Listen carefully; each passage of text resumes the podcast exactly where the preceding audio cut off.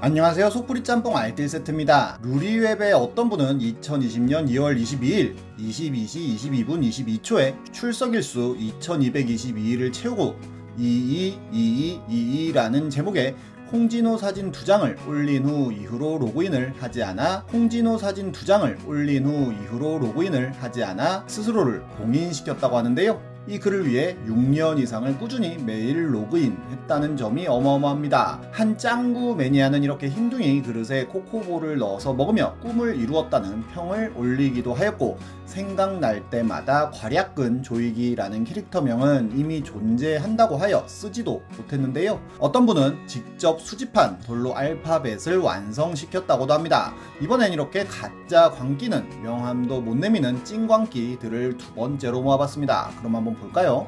첫 번째는 영화 감독들의 광기입니다.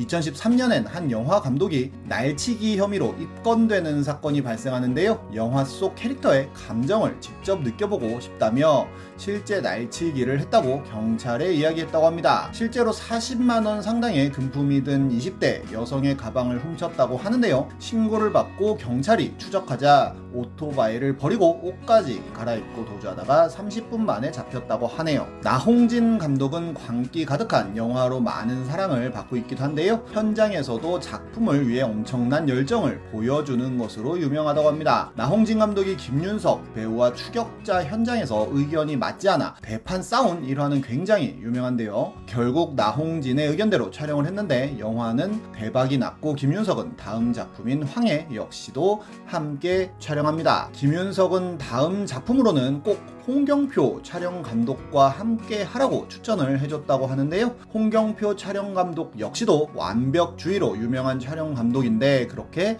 나홍진과 홍경표가 만든 작품이 곡성입니다. 곡성에서 외지인 역할을 맡은 쿠니무라 주는 킬빌에도 출연했던 엄청난 경력의 중견 배우이기도 한데요. 고관절이 매우 안 좋았지만 글루코사민을 먹으며 산에서 추격신을 찍는다고 엄청나게 뛰어다녔다고 합니다. 다 찍었는데도 햇빛 각도나 안개가 마음에 안 든다 며 몇 날 며칠을 계속 찍었다고 하는데요. 폭포 맞는 씬을 촬영한 건 추운 날에 철원이었다고 하는데 촬영 스텝은 물론이고 촬영 장비들 뜨거운 물과 욕조까지 가지고 첩첩산중에 올라간 후에 쿠니 무라준 앞에서 PD와 감독이 직접 시범을 보이면서 안심시켰다고 합니다. 쿠니무라 주는 아저 촬영용 크레인은 어떻게 끌고 온 거지 하면서 죽기 살기로 촬영했다고 하네요. 결과적으로 곡성 역시도 엄청난 성공을 했고 쿠니무라 준은 청룡 영화상에서 남우 조연상을 받기도 하였는데요. 한국 영화의 힘을 느꼈다는 소감을 이야기하기도 하였습니다.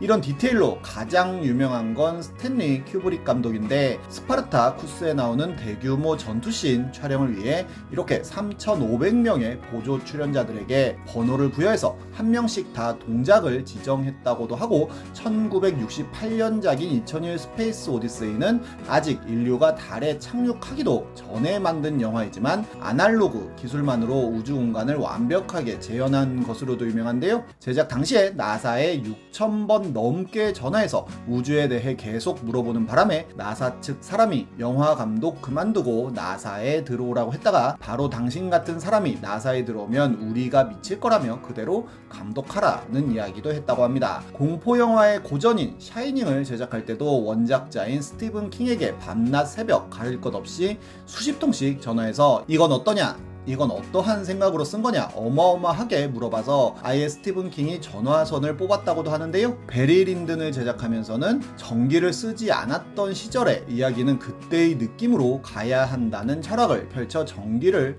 사용한 조명이 아닌 촛불로만 조명을 만들어 굉장한 명장면들을 만들기도 했습니다. 구로사와 아키라 감독의 거미의 성 역시도 유명한데요. 이때의 주인공 연기는 굉장히 실감났는데 연기가 아니라 정말로 무서워서 나온 표정이라고 합니다. 궁도부 회원들을 모아 가짜 촉이 달린 활을 발사하게 하였고 벽이나 튼튼한 갑옷에는 실을 매달아 진짜 화살을 공기 압축기로 발사했기 때문이라는데요. 배우는 촬영이 끝난 후 술김에 총을 들고 감 독의 집에 가서 난동을 부렸다고도 하네요. 일본에 거미의 성이 있다면 우리나라엔 돌아오지 않는 해병이 있는데요. 60년대 당시 공포탄보다 실탄을 구하기가 더 쉬워서 실탄을 써서 영화를 찍었다고 하는데 사격 장면들의 반동들이 정말 많이 실감납니다.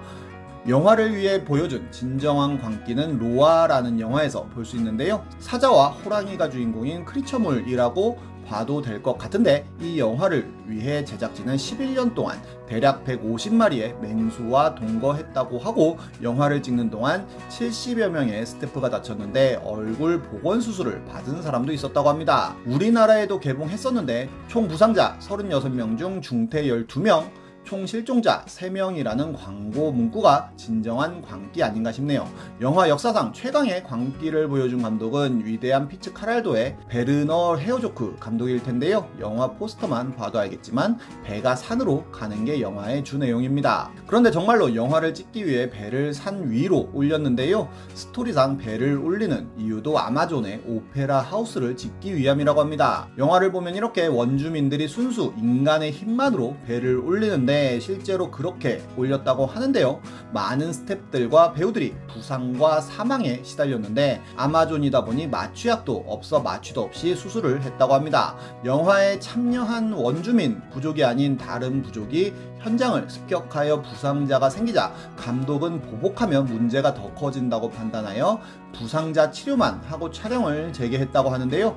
이렇게 현장이 열악하자 한성지라던 주연 배우인 킨스키 역시도 어마어마한 히스테리를 부렸고 이에 빡친 현지 원주민 배우가 감독에게 저 사람 죽일까요? 라고 물어보자 지금은 영화 찍어야 되니까 안 된다고 대답을 하기도 했다고 합니다. 킨스키는 꼬장을 부리다 지쳐 보트를 타고 현장을 도망갔다고도 하는데요. 감독이 쫓아가서는 당신이 여기를 떠나면 권총으로 당신을 쏘고 남은 한 발로는 내 머리를 쏠 테요 라고 통보하여 겨우겨우 다시 촬영을 재개했다고도 합니다. 그렇게 완성한 영화는 칸 영화제에서 감독상을 받으며 작품성을 인정받았고 지금도 그 영화를 보면 그 광기가 그대로 느껴진다고 하네요. 다음은 유비빔 씨입니다. 세상에 이런 일이나 화성인 엑스파일 같이 특이한 일반인 나오는 방송들을 보면 방송용 가짜 광기로 방송에 나오신 분들이 많은데요. 많은 분들이 결국 주작으로 드러나기도 하여 예전 영상에서 소개시켜 드리기도 했었습니다. 그런데 생활의 발견에 나온 유비빔 씨는 진짜 광기로 평가받고 있는데요. 비빔 덕후로 출연을 하였는데 음식이 몸 안에 들어가면 다 비벼진다며 비빔 비빔밥을 먹는 분이었습니다. 유인섭이라는 이름도 유비빔으로 개명하였다고 합니다.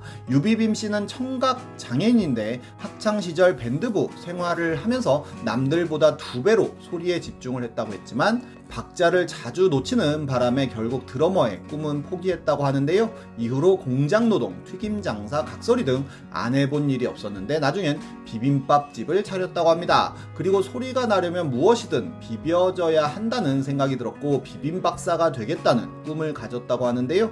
이후로 비빔밥을 만들면서 가게 구석에서 비빔 소리도 연구하고 비빔 법칙도 연구하고 비빔에 대한 자료를 모으고 공부하여 쌓인 자료만 15,000장 정도 지도라고 합니다. 정말로 비빔을 적어서 전주 지도를 만들기도 하고 비빔이라는 단어까지 특허를 냈다고 하는데요. 공원을 찾아가서는 비빔 연주를 하기도 하고 죽은 꿀벌들을 모으기도 하는데 꿀벌이 영어로 하면 비라서 그렇다고 합니다.